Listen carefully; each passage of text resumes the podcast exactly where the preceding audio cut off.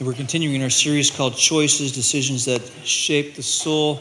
I've been looking for first through first, working our way through first and second Samuel, and we're in second Samuel chapter nine uh, this morning. If uh, if you brought your Bibles, you can go to second Samuel nine. If you don't have a Bible, the Bible in the pew rack in front of you. If you find page 499, you'll find the story that we're going to be looking at uh, today. Uh, James Robertson has uh, become a bit of a household name. If the name doesn't uh, connect for you, uh, maybe his story will, will, will remind you who he is. Uh, Robertson is a, is a guy who was walking uh, 21 miles to and from work every day in Detroit, Michigan. Um, he, 10 and a half miles to work, 10 and a half miles back home. His, his hourly uh, wage of $10.55 at his factory job. He couldn't afford a car. He couldn't afford public transportation. So he walked. And as he was walking, people who, who drove that route on a regular basis began to notice him and started giving him rides and, and, and heard his story. And word got out. A 19 year old named Evan Leedy uh, who heard about Robertson's story and about this is walking to and fro, uh, set up a GoFundMe account online, uh, which would raise money for, uh, for Robertson to, to buy a car. It turns out that as people around the nation heard his story, people gave generously, and that account now is over $300,000. Uh, that's how much is in that account, which is, that's a, that's a really nice car uh, that he, he could purchase. Actually, he hasn't had to use that money for the car because a car dealer in Detroit heard about Robertson's story and uh, called him to his dealership one day. And little did, uh, did Robertson know, but he had keys to a brand new car to give to Robertson. Here's a picture of him sitting in that car for the very first time. He's. Uh, overwhelmed with emotion at the generosity, this unprompted, this, this unprecedented generosity uh, towards him in his situation. And I don't know, I don't know what, what happens in your own heart, your own soul when you hear about stories like that, or you see people in, in desperate circumstances, difficult circumstances, and you see a need met. I mean, we could tell stories, we could show videos, and we all be fighting for Kleenex because they, they move us. And I wish that, that we could be a fly on the wall. I wish that somehow we could go back in time and someone could shoot video footage of the story that's contained in 2 Samuel chapter 9. It is a story of a choice that is made by a king named David. It, it's, a, it's a story uh, of, of, of a promise kept by a king in which this, this son of a prince is who's in desperate circumstances who's in difficult circumstances is going to experience unprecedented generosity. He, he didn't expect it, he wasn't expecting it, and it catches him totally off guard. And then, as we hear the story, my hope is that you'll be able to connect the dots. As we, as this morning, as we come to communion, that we'll be able to connect the dots and see that our King, as well, expresses unprecedented kindness and love and generosity to us because this is our story. So, what I want to do is I just want to dive in uh, to verse 1 of chapter 9 of 2 Samuel. Read the, actually, I'm just going to read the first verse, give a little context, and work our way through this, uh, this narrative. It says in verse 1 One day David asked, Is anyone in Saul's family still alive? Anyone to whom I can show kindness for Jonathan's sake. Uh, hit the pause button there. David is in reflective mood. This is about 10 years into his reign as king in Jerusalem. The battles have been fought, the enemies have been defeated. He's, he's now in a period of peace. And he's in a reflective mood. He's remembering. Howard Hendricks is given credit for saying this. The quote will be up here on the screen. If you ever find a turtle on top of a fence post, you know it didn't get there by itself.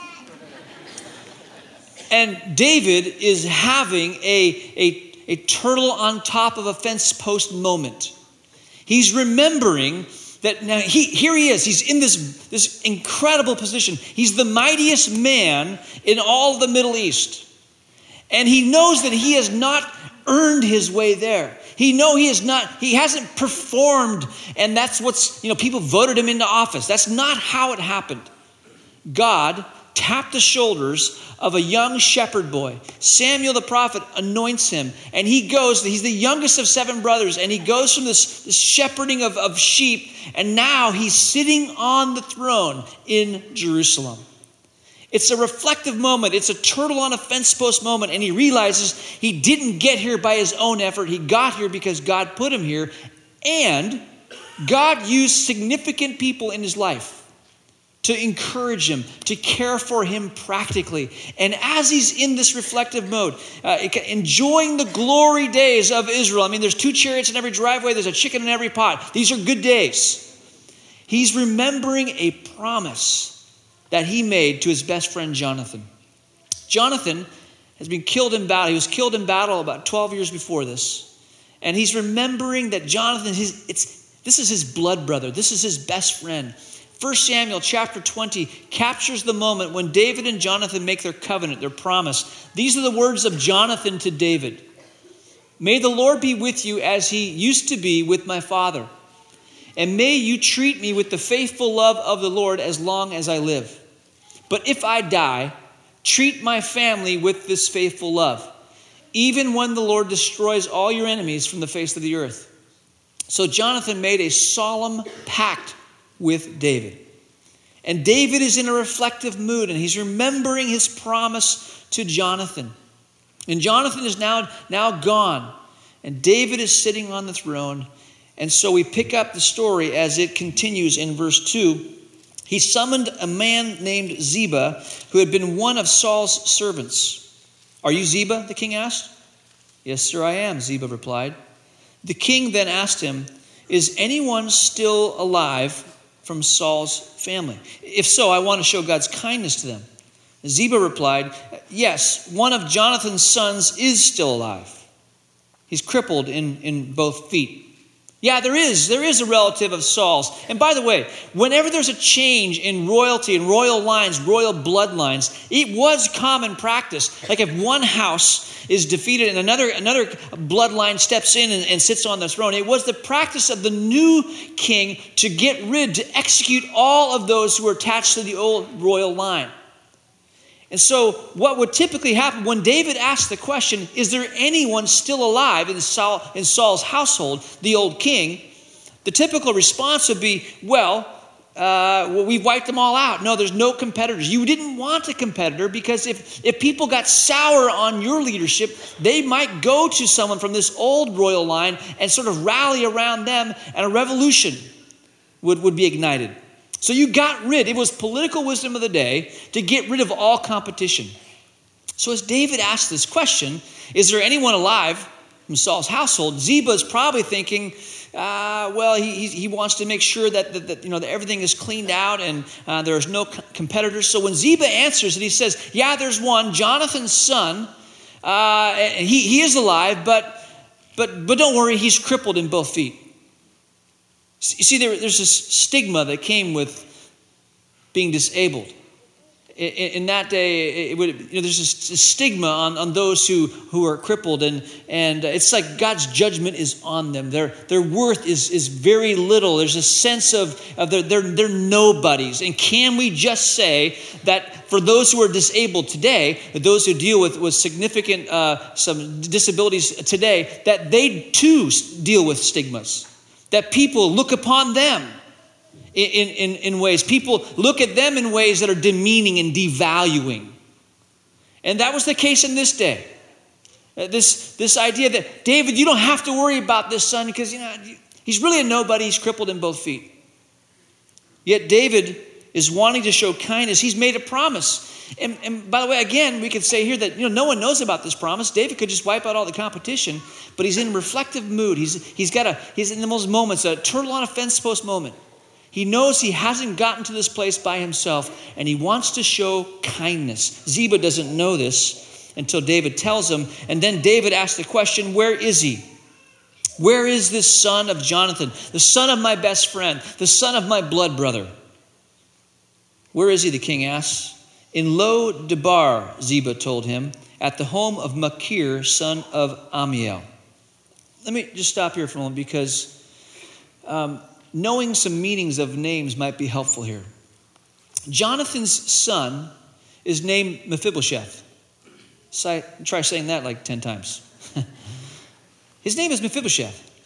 And Mephibosheth, he, he had a destiny. He was to be a king. But if you know the story, that in one traumatic day, his destiny changed.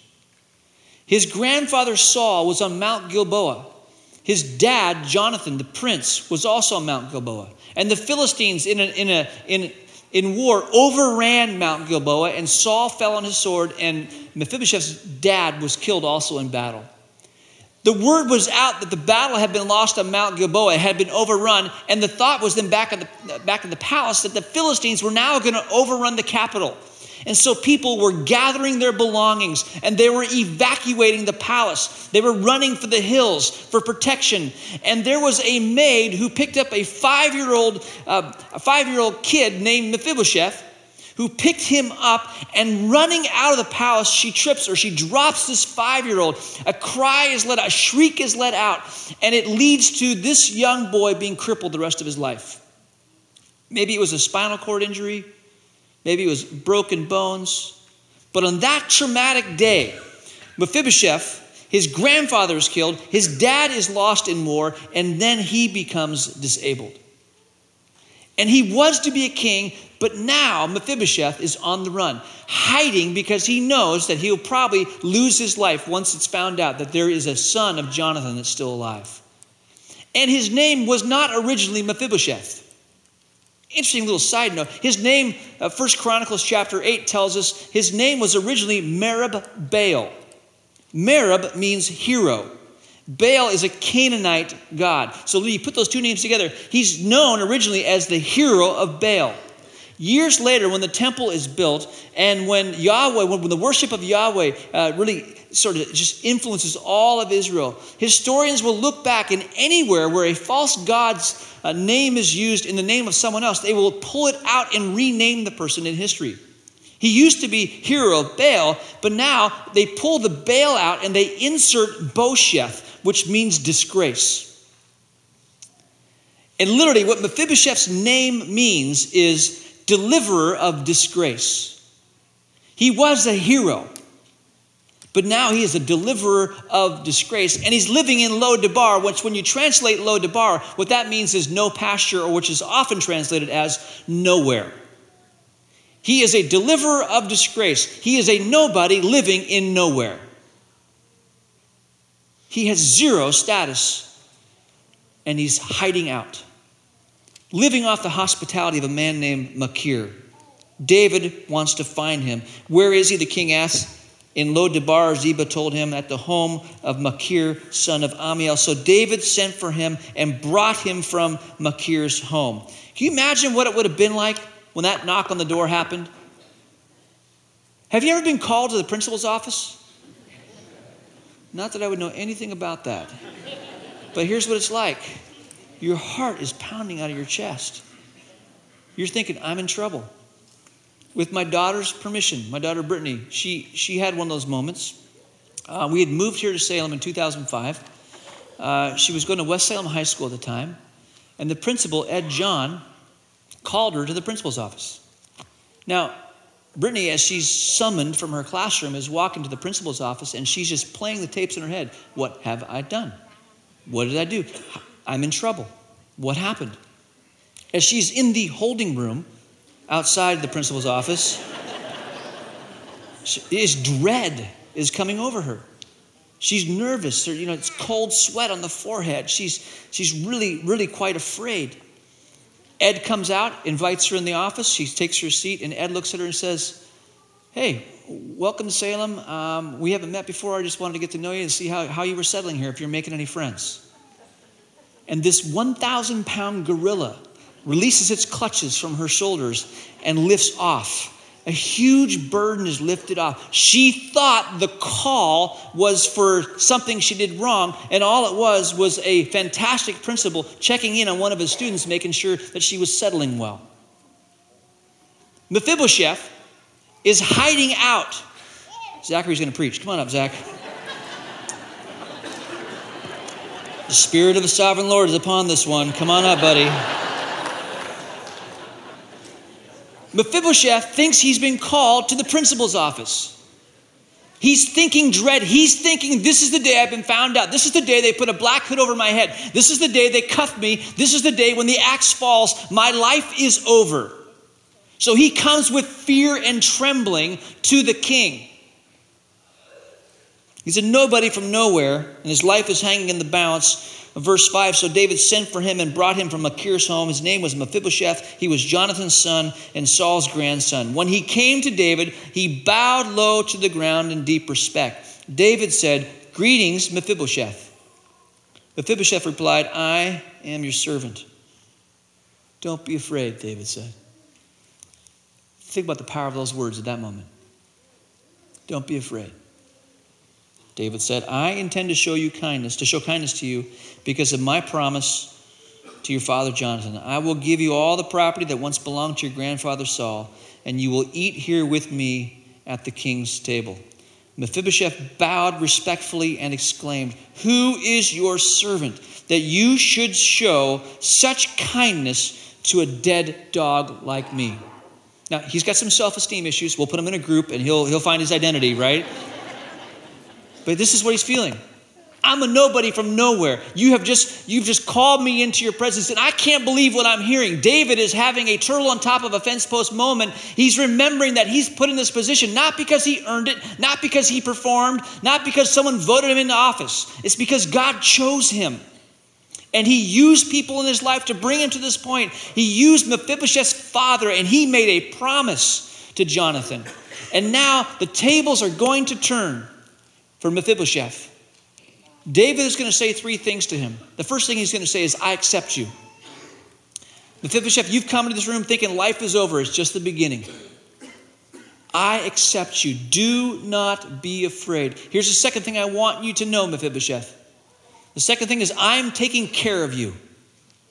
I'm going to restore to you all the property of your grandfather Saul. For the last 20 years, you've been living in nowhere, living off the hospitality of someone else. But now I'm going to show unprecedented generosity to you because of a promise I've made to your father. This has nothing to do with you and what you've done to earn this, but this is, has everything to do with the covenant I've made with your dad. So all the land is restored to you. And thirdly, what David says to Mephibosheth is this you have a seat at the table. I'm going to adopt you into my family. You are going to sit at my table. You are going to sit with my sons and my daughters. You're going to sit with Absalom. You're going to sit with Solomon. You're going to sit with Amnon. You're going to sit here. Imagine that scene. You have a seat at the table. Then the king summoned Saul's servant Ziba, verse 9 and said, I have given your master's grandson everything that belonged to Saul and his family. You and your sons and servants are to farm the land for him to produce food for your, for your master's household. But Mephibosheth, your master's grandson, will eat here at my table. Ziba had 15 sons and 20 servants, a, a man of many means. Ziba replied, Yes, my lord, the king, I am your servant, and I will do all that you have commanded. And from that time on, Mephibosheth ate regularly at David's table like one of the king's own sons. Mephibosheth had a young son named Micah. From then, on, from then on, all the members of Ziba's household were Mephibosheth's servants. And Mephibosheth, who was crippled in both feet, lived in Jerusalem and ate regularly at the king's table. We get the, the wrap up to the story, but in the wrap up to the story is just a little line that just doesn't seem to fit. He ate regularly at the table. Ziba's household is going to serve him. And by the way, Mephibosheth has a son. His name is Micah. Well, why, why the genealogy at this point? The reason is, is because Mephibosheth names his son Micah, and Micah means who is like our God. Because Mephibosheth has gone from being a nobody living in nowhere, he's gone from being a deliverer of disgrace to having the tables turned, to be called into the principal's office, to be brought into the king's throne room, and for the king to say, I accept you, I'm taking care of you. You now have a seat at my table. And his response is, Who is like our God? And friends, can we just make the transition here and go from thousands of years in BC and come forward now to March 1st, 2015? And can we not say that this room is full of Mephibosheths? That we are a people who have been crippled by sin, broken by sin and we have a king who says to us the very same things, who in David is foreshadowing the heart of Christ.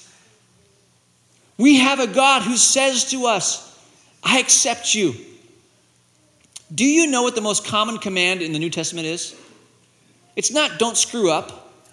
It's not lie. Don't, don't lie. Don't, don't cheat. Don't steal. Don't commit sexual sin. You know, you know don't, don't, don't get drunk and all, all that stuff. The most common command in the New Testament is don't be afraid. Because there will be a day when we will all be summoned to the principal's office. But for those who are in Christ, what we will hear is do not be afraid. We'll be on our faces, believe me. Don't be afraid. I accept you. Not because of what you've done, but because of a covenant I have with my son. I accept you. I am taking care of you. You are, you are a blessed people when you take your seat at the table. There's blessing upon blessing. I mean, uh, if you get time, would you read Ephesians 1 sometime later today? But let me just read a few verses. It just Paul is ransacking the language to try and describe a way uh, to, to communicate to us how blessed we are in Christ. He says, All praise to God, the Father of our Lord Jesus Christ, who has blessed us with every spiritual blessing in the heavenly realms because we are united with Christ. Even before he made the world, God loved us and chose us in Christ to be holy and without fault in his eyes. God decided in advance to adopt us into his own family. God decided in advance to give us a seat at the table. He adopted us into his family. And, and, uh, and, and by bringing us to himself through Jesus Christ. This, this is what he wanted to do, and this gave him great pleasure. Ephesians 1 6. Get this. God wanted to give you a seat at the table. And he didn't do it because, oh man, I gotta do something. These people are a mess. He didn't do it reluctantly. It put a huge smile on his face to give you a seat at the table. He accepts you. He provides blessings for you. And you know, you could take all the earthly blessings. I mean, t- yeah, take brand new keys to a brand new car. Take the, winning the publisher's clearinghouse sweepstakes. Take winning all of Powerball. You stack all that stuff over here and compare to the blessings that are, are in Christ, our future inheritance, and the, and the blessings we have now today. All that stuff, the money, the, the position, the status, it's like belly button lint compared to what we have in Christ. It doesn't even stack up. It, it just doesn't. And he says to us, I accept you. I'm going to take care of you in ways that's going to blow your mind and bless your socks off, and I give you a seat at the table. Which this, this prompts a few questions for me. One is if this is who our God is, and we are to become like his son, am I becoming like this? Am I becoming gracious and kind and loving? Paul says in 1 Corinthians chapter 14, verse 1, let love be your highest goal. What should motivate us in life is how to be gracious and loving and kind. Imagine a meeting in which your friends are there, and some people perhaps in the room that you just encountered a couple times, and they're trying to put to words the character, the, trying to describe who you are. Do the words like love and grace and kindness and compassion rise to the surface? Because this is who our, who our heavenly dad is and who we are called to be. Is that who we are becoming? Paul Tripp. Uh, Tripp says this. He says, I think my job is to make the grace of the invisible God visible wherever I am. He's stating that very thing. Who am I becoming? Am I becoming like our gracious and generous King? The second question I would ask is simply this Have you taken your seat at the table? Have you heard the knock? Revelation chapter 3, verse 20. Behold, I stand at the door and knock. If anyone hears my voice, opens the door, and lets me in, I will share a meal with them. Friends, have you done that? Because the moment you do, the moment you admit your brokenness, that you are crippled by sin, the moment you stand before the king, what he says to you is, I accept you. I'm going to provide for you. I'm going to forgive you. I'm going to give you a new life. I'm going to adopt you into my family. Have you taken your seat at the table? In a few moments, we're going to celebrate communion. There's going to be stewards up here holding bread and a cup. And, and, and for those of us who have been walking with Christ for quite some time, th- this is a moment of, of celebrating the invitation to the table. We have a seat at the table in, in the family of God. And we rejoice in who, who God is, and we, we celebrate the grace that we have and the truth of who He is. But maybe today, today is your day of your first communion. that before you would come and take bread that symbolizes the broken body of Christ and dip it in the cup, which this, this juice that symbolizes the, the blood of Christ that was shed on your behalf. Christ Jesus paid your sin debt. So when you admit that you're broken or crippled spiritually, and you and you say out, Christ, I want you to forgive me and I want to follow you in this new life. What, what we do around here is we invite people to come to the cross and to take a white ribbon, write their name on it, and pound it on, onto the cross. And, and that's a way of symbolic way of taking your seat at the table this morning. And then when you've done that, when you've been reconciled to your heavenly dad, then you come take your first communion and take your seat at the table. I've been giving you information. It's been going in your brain, but today you need to feel it. You need to feel it in your heart. I want to show you a video. I've shown this before. It's an older video, and the quality of the video is not that great, but I think, I think you'll get the point of what's happening here. It's a story of a guy named Dick Hoyt. Dick and his son Rick Hoyt. Dick and his wife, uh, his wife gave birth to this child and uh, severely disabled. The doctors actually said, just take this boy, put him in an institution because he's a vegetable. And the Hoyts said, no, we're going we're gonna take him home, we're going to raise him. And they began raising him. And in that first year, they noticed that there was a, there was a person in this broken body. His eyes would follow mom and dad in the house as they moved. And, and so the, the boy began to grow, and technology advanced as well to the point now there, there's a computer in which this, this young child, by the blinking of eyes, can, can cause letters to pop up on a computer screen and communicate with his mom and dad. The family's growing up in Boston, in, in Massachusetts, um, and the computer is set up, and the first words that this, this son is going to speak to his, his mom and dad are not, Hi, dad, hi, mom, I love you, mom, I love you, dad. That's not what he says. His first words to his parents are, Go Bruins. his family is a huge hockey fan, and uh, that's his first words. There's a, there's a person there with personality. As the story unfolds, Dick Hoyt, uh, he, he, he runs a 5K with his son Rick.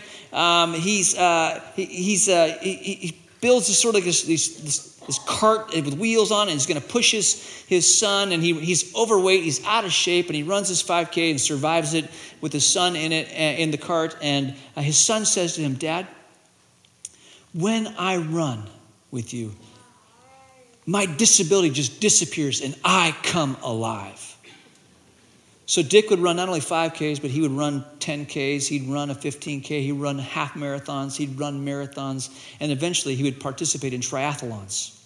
A triathlon where you swim 2.4 miles, where you bike for 112 miles, and then you run a marathon of 26.2 miles on the, on the back end.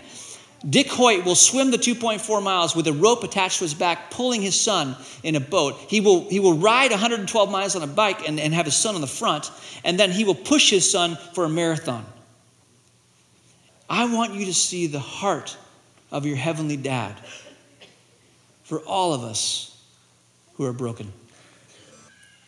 And in our brokenness, we need someone to carry us across the finish line.